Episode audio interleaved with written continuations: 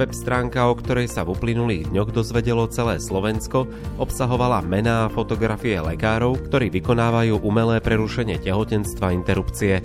Čo bolo cieľom autora alebo autorov sa môžeme len domnievať. Každopádne to bol útok na lekárov. Teraz to boli oni, časom to môže byť ktokoľvek iný. Dá sa voči tomu účinne brániť?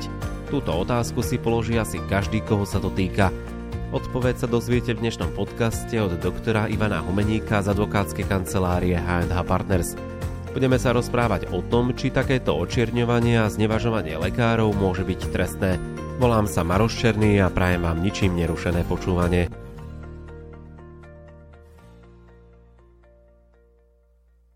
V uplynulom období sa na internete objavil zoznám lekárov, ktorí vykonávajú interrupcie, začali sa hejty a je v podstate poukázané na nich, že oni sú tí potratári.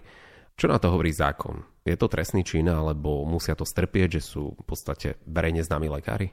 Hmm. Čím je demokratická spoločnosť ďalej, tak e, sa vie dostávať do takých extrémnych polvoch, kedy ako keby ľudia začínajú mať dojem, že môžu všetko, hej? že demokracia je, že máme právo na všetko a že jednoducho spoločnosť nám nemôže zakazovať to, že máme nejaký názor a že ho chceme e, prejaviť.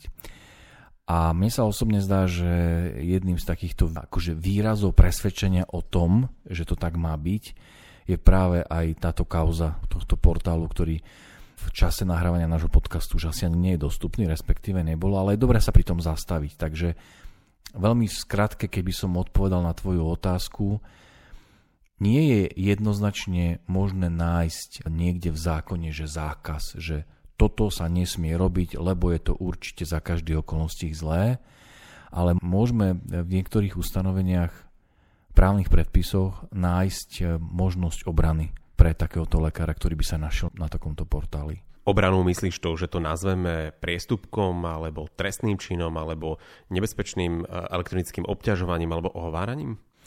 Áno, ja by som sa na to pozeral tak, že či, alebo tá otázka asi stojí skôr tak, že či e, právo dáva možnosť osobe, ktorá by sa našla ako na takéto nejakej komunikácii, nejaké efektívne možnosti sa brániť. Lebo o tom to je, že či ťa spoločnosť nechá ako keby, však si to vysporiadaj sám, alebo nebude ťa spoločnosť brániť, lebo vlastne to je sloboda prejavu niekoho, kto si o tom myslí, že to, čo robí, je nesprávne a my mu nemôžeme brániť, aby on prejavil svoj názor napríklad takýmto spôsobom.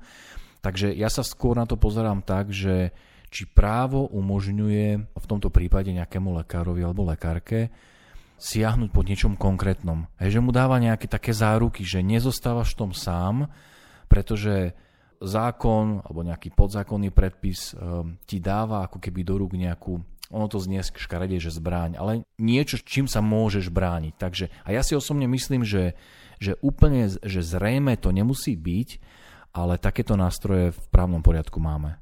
Kedy je možné hovoriť, že ide o priestupok, alebo to obťažovanie či ohováranie, čo musí byť splnené, aby sa mohli lekári brániť, že ide napríklad o ohováranie? Tak v tomto prípade sa môžeme na to pozrieť práve tak, ako si aj začal či to, čo na tej stránke bolo zverejnené, možno pre tých, ktorí tú stránku nevideli, môžeme veľmi v skratke povedať, že bola to internetová stránka, ktorá sa začínala takou veľmi nepríjemnou grafikou obrázkov e, potrateného plodu, e, ktorý je v takých zakrvavených rukách. A pod tým vlastne boli zverejnené mená a v podstate aj fotografie. Mám taký dojem, že pri všetkých boli aj fotografie lekárov, u ktorých ten portál tvrdí, že buď priamo, že vykonávajú potraty, alebo že údajne vykonávajú potraty. To bolo tiež akože také zaujímavé, že v zásade e, sa tam ocitli aj ľudia, u ktorých ten autor ako keby si nebol sám istý, ale akože pre istotu ich tam dal, lebo z nejakého dôvodu sa mu zdalo, že možno aby tých, ku ktorých si je istý, že keď ich by bolo málo, tak aby proste to bolo na tej stránke tak v väčšom rozsahu. Takže tá stránka bola o tom a títo ľudia boli označení ako vlastne ako páchatelia. Ako páchatelia v podstate vraždy. Hej, že tým, že vykonávajú potraty, vraždia. Medzi tým bol vyslovene, že dané také rovnítko. Buď úplne explicitne, alebo intenzívnym, implicitným spôsobom to z toho textu na toho čitateľa pozeralo. Takže o tomto sa my rozprávame.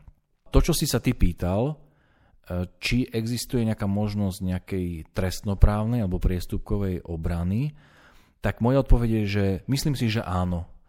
Pretože samotný priestupkový zákon hovorí to, že v prípade, ak, aby som to skrátil, poviem to, že lekárovi, niekto v súvislosti s poskytovaním zdravotnej starostlivosti alebo pre jej poskytovanie ho nejakým spôsobom uráža, ohrozuje alebo znevažuje a to tým, že nejakým verbálnym spôsobom, gestom alebo grafickým zobrazením alebo iným spôsobom, ktorý vlastne navodzuje práve to zneváženie, komunikuje nejaký svoj nesúhlas s tým, čo je ale ináč dovolené, hej? lebo povedzme si, my nemusíme súhlasiť s tým, že tie interrupčné predpisy nejako vyzerajú, ale faktom je to, že interrupcia nie je z pohľadu práva vražda.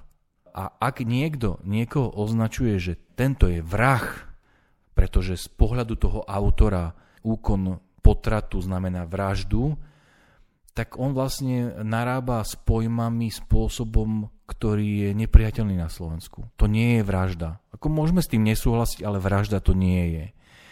A teda je možné, že takýto spôsob môže práve naplňať tú skutkovú podstatu toho priestupku, o ktorom sme si hovorili, za ktorý je možné uložiť pokutu 1000 eur akože môžeme si klásť otázku, že a nie je to málo tisíc eur, hej, že nakoľko, dajme tomu, môže byť znížená dôstojnosť, postavenie, meno tých lekárov, ktorí sa tam ocitli. To je úplne legitimná debata.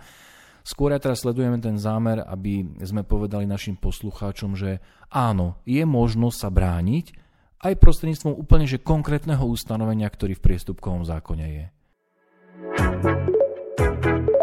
Počúvate Mediprávnik podcast. Takto znie zvuk právnej istoty pre lekárov a lekárnikov.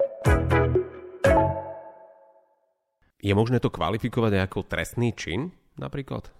Ja si myslím, že je tu vytvorené prostredie na to, aby sme to mohli za určitých okolností považovať za zresný čin. Teraz, keď sa počúvam, tak vyslovene počúvam právnika, ako sa snaží nejednoznačne niečo opísať, že mohli by sme za určitých okolností, ale ono to vyplýva z toho, že ten trestný zákon je prísne formalistický a na to, aby naozaj niečo bolo trestným činom, musia byť naozaj naplnené všetky tie znaky trestného činu. Čo dajme do pozornosti našim poslucháčom, že už nejaký ten rok máme v trestnom zákone trestný čin, ktorý sa nazýva nebezpečné elektronické obťažovanie. Skôr ho možno poznáme pod takým skráteným pojmom kyberšikana. Z môjho pohľadu to, čo sme mohli vidieť na stránke Potratári, že to tam úplne že sadá a myslím si, že by sme mohli naozaj že povedať, že keby to ešte možno ten portál trošku dlhšie existoval, hej, tým, že, že bol známy niekoľko dní, ale možno on bol známy, akože bol verejne dostupný dlhšie, ale len verejno sa dozvedel ako keby v tom takom širšom rozsahu, že je dostupný len niekoľko dní. Takže to nebezpečné elektronické obťažovanie spočíva v konaní páchateľa, ktorý prostredníctvom elektronickej komunikačnej služby, čo môže byť v podstate čokoľvek, hej, cez sociálne siete, maily, telefonovanie, SMS-ky, to znamená využíva nejaké nástroje elektronickej komunikácie na to, aby niekoho dlhodobo ponižoval, zastrašoval alebo neoprávnene konal v jeho mene, to znamená, že sa za neho vydával. A v prípade, ak sa takéhoto zakázaného konania dopustí dokonca na chránenej osobe, čo lekár ale lekár pri poskytovaní zdravotnej starostlivosti, hej, že, ale aj to môže nastať, hej, že by sa to takto pospájalo, tak môže byť mu uložený dokonca trest až na 3 roky. V prípade tej chránenej osoby na 1 až 4 roky. To znamená, že aj trestný zákon pozná veľmi špecifický trestný čin, ktorý spočíva vlastne v takom obťažovaní prostredníctvom elektronickej komunikácie. A toto v podstate takýto charakter malo. Asi by sa to lámalo práve na tom, či to bolo dlhodobo, či to bolo dostatočne intenzívne, ale myslím si, že by sme tam tie podobnosti určite našli. A čo s tým ohováraním? No ohováranie je veľmi zaujímavá skutková podstata, ktorá spočíva v tom ale, že niekto o inom šíri pokiaľ by v tomto prípade išlo o lekárov, ktorí vykonávajú potraty, tak by to ohováranie nebolo, ale mohlo by to byť ohováranie v tom, ak niekto označí tých lekárov za vrahov. Takže za určité okolnosti áno. Nie je to vylúčené, že by mohli byť naplnené tieto znaky tohto trestného činu. Dobre ste si naladili. Zrozumiteľné právne rady pre každého lekára a lekárnika. Mediprávnik podcast. Ako sa môžu samotní lekári brániť, ak je ten web už vypnutý? Či sa môžu stále brániť? A akým spôsobom, že v podstate by mali podať trestné oznámenie a už ďalej na vyšetrovateľovi, že sa bude zaoberať, či tam bola naplnená skutková podstata nejakého trestného činu? Prichádza do úvahy to, čo hovoríš. Súčasne samozrejme každý, kto sa dozvie, a, a to platí aj pre orgány činné v trestnom konaní, že sa deje niečo, čo môže mať povahu trestného činu, tak oni by mali sami tzv. ex ofo začať konanie, čo nevždy sa deje samozrejme. A ja trošku som taký teraz v tých odpovediach zabrzdený, lebo si uvedomujem jednu vec, že v týchto prípadoch tie obete sú častokrát akože ťahajú za kratší koniec. Lebo predstav si, že ty si ten lekár, ktorý sa tam nájde a teraz niekto ti povie, že ale jasne, že sa môžeš brániť, veď daj trestné oznámenie, podaj žalobu. Mimochodom, to sme ešte nespomenuli, že takéto konanie môže v podstate byť aj predmetom žaloby, ktorú by si ty podal voči tomu páchateľovi, voči osobe, ktorá takýmto spôsobom vystupuje voči tebe a tým znižuje tvoju vážnosť spoločnosti, zasahuje do tvojho súkromia, hej, do ochrany tvojej osobnosti a mohol by si žalovať a žiadať jednak ospravedlnenie v prípade, keby tie dôsledky boli naozaj vážne tak by si mohol žiadať aj náhradu nemajetkovej újmy v peniazoch, čo je civilnoprávny ako keby inštitút. To je tiež akože dostupná vec. A teraz späť, hej, že to všetko my tým ľuďom môžeme povedať, ale ja nie som idealista, ja si uvedomujem, že vždy to je závislé vlastne od aktivity toho poškodeného. A tu si myslím, že tá spoločnosť ako keby, ja neviem, mne sa zdá, že zlyháva. Celkovo pri tej kyberšikane, pri tom, že v podstate ako keby ktokoľvek prakticky môže čokoľvek zavesiť do online priestoru, kde to je, že v sekunde dostupné tisícom, desaťtisícom, niekedy miliónom ľudí. A ja si osobne myslím, že tie nástroje, ktorými právo ako keby narába dlhé roky, hej, že podaj žalobu, že keď si to dáš do pomeru, že, že prvý úkon je otázka sekúnd, druhý úkon, keď ja sa bránim, je otázka rokov že v tomto prípade tá spravodlivosť ona proste je taká liknavá a to nie je dostatočné, že tu si ja osobne myslím, že je nevyhnutné prijať ako také opatrenia, ktoré umožnia reagovať i hneď. Hej, že tú satisfakciu proste dosiahnuť čo najskôr, vtedy, keď ešte je možné o tom hovoriť aj v spoločnosti, lebo účelom trestu nie je len, že tá sankcia pre toho, ktorý niečo urobil v rozpore s nejakými pravidlami.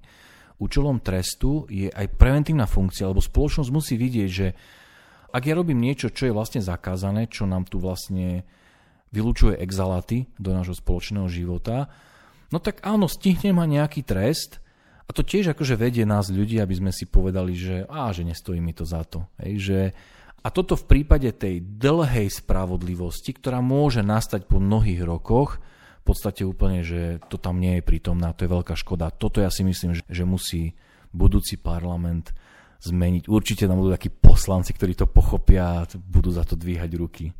Tak držme si palce, že to tak dopadne.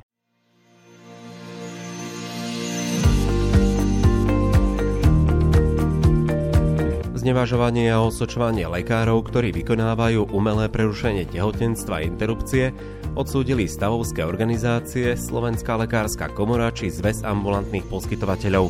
Rovnako je proti takémuto konaniu i konferencia biskupov Slovenska.